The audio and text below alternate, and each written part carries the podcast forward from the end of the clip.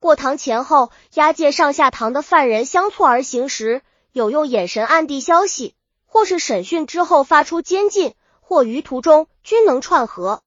所以出道的犯人有的已供认会通上下衙门的事，到第二天复审又全部翻供。一天晚上，各犯质询未完，即在大厅听审。晚饭时间，暂开所捐让他们吃饭时，突然有一个犯人冯德宁大声喊叫。凭什么为了三条尼姑的命就要杀掉我们这么二三十人？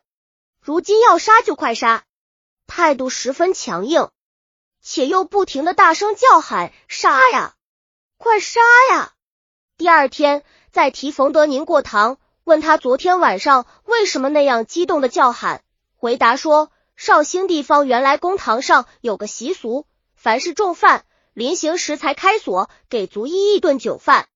冯德宁本是衙门差役，一见开锁给饭，便以为刑期已到，自觉冤干，于是大喊大叫。在公堂上陪审的地方，官吏立即暗中提醒讷亲，历来绍兴地方却有这样的规矩。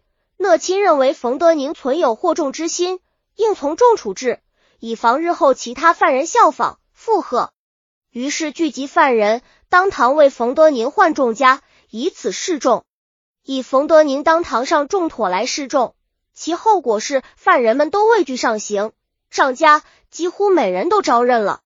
张良佐供认替陈学玉支托相院、府、县等各衙门送贿银，院牧陆高供认得过陈学玉的贿银，司牧谢从可供认曾的陈学玉的贿银，府牧林孟葛供认的贿银，县牧景干州供认曾收受陈学玉贿银。田基昌供认替陈学玉将银两送往各衙门，广泛行贿。金玉成供认在京城为陈学玉各处行贿，刺探情况。陈学玉供认托金玉成和田基昌各处行贿，疏通关节，打通官府，逃脱罪责。另有两人例外，他们是山阴县知县林其茂和绍兴府知府周范连。他们二人监工没有纳贿行为，长安市这个案件的要犯。要严加审讯，为查清长安包庇陈学玉，事先收受田基昌代替陈学玉送来的贿银是多少？分别审问长安、田基昌和陈学玉。问长安，答银三千两；问田基昌，答一千两银；问陈学玉，答二千两银。次日分别复审长安收受贿银多少？长安答五千两银，田基昌答。三千两银，陈学玉答干两银。如此反复推问，对不上口供，更没有确凿的证据，还要查清事后。长安进京时，田基昌替陈学玉送去贿银多少？分别审问二人。长安供认收贿银八百两，田基昌公认代陈学玉送去贿银六百两。又追求田基昌贿银怎么交给长安的？田基昌说，在衙门内时。因启程急，收拾行李匆忙，无法交给他。在淮安江开船时，我把银两放在折稿箱里递过去，告诉里面有东西。又问交给长安本人了吗？答交给长安的仆人李石，不是李七。又问李石、李七二人，回答没有见到。再三追问，田基昌说出实情，在随长安墓出访时。我曾陈述妹夫陈学玉的冤枉的话，只是剖冤以求澄清。定案之后，我去叩谢，不曾送去银两。先是畏惧刑法，所以缓供。追问陈学玉，回答说开始已经缓供，因为怕上刑。现在又不敢翻供，我也不知如何是好。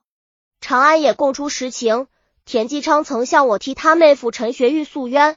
而我那时结案，是因为按察使万国轩催促，不是因田基昌求情而徇情枉法。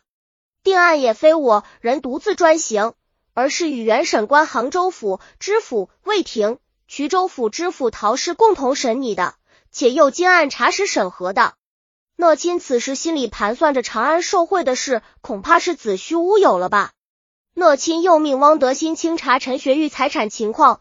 用以作为有无广泛行贿的佐证。汪德新在陈学玉家中搜查出送费旧账七张纸，自起事到结案总计用银千六百余两，包括酒席、船只各项杂费和衙门书役等用项。查陈学玉家产有田一千一百余亩，按价昂贵时计算值银二万四千余两。又与其弟合开当铺，其本约计五千金。闻有陈学玉接一座当铺，约三千金。若依所供广泛行贿的核算，花销应在两万余两左右。那么其土地、当铺应削减变卖，但土地与当铺仍在陈学玉所有，所以广泛行贿无据待查。讷亲反复审查众多供词及各方材料，开始过堂时多是谎供。虽然他开始时曾做了一系列周密的部署，防止这个严控那个，但是到头来他抵挡不住那些犯人的智谋。原来在衙门工作的人们，无论官更。还是差役对公堂上的一套最熟悉不过了。开头他们互相以眼神或暗号商量一致出谎供，无凭无据时，什么口供都不能认定。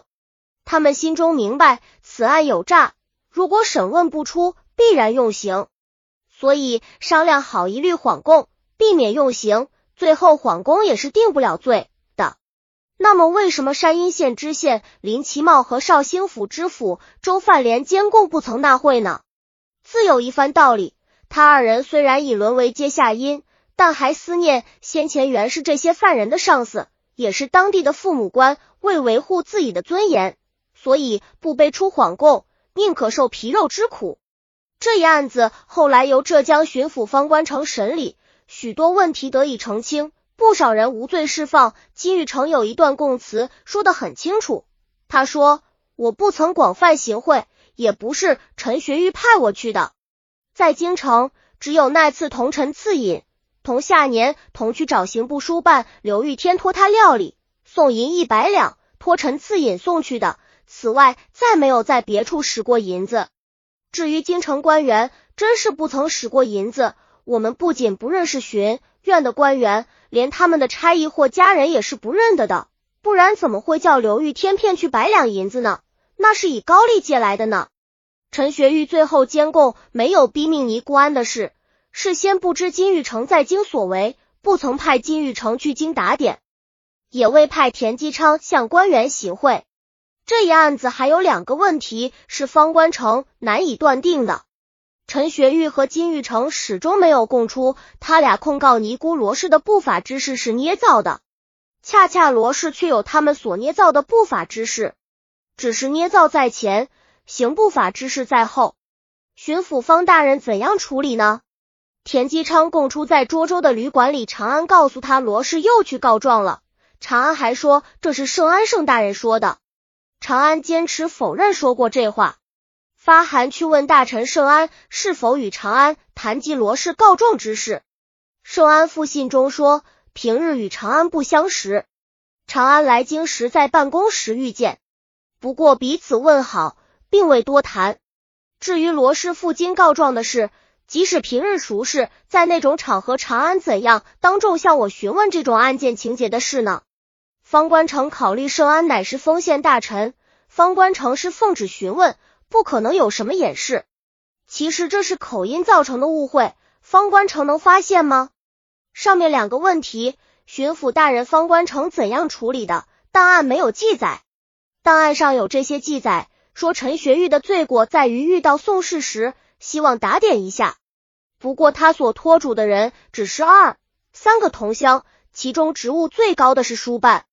李树奇据史料寻刊编写。本集已经播放完了，喜欢的话记得订阅专辑，关注主播主页，更多作品在等你哦。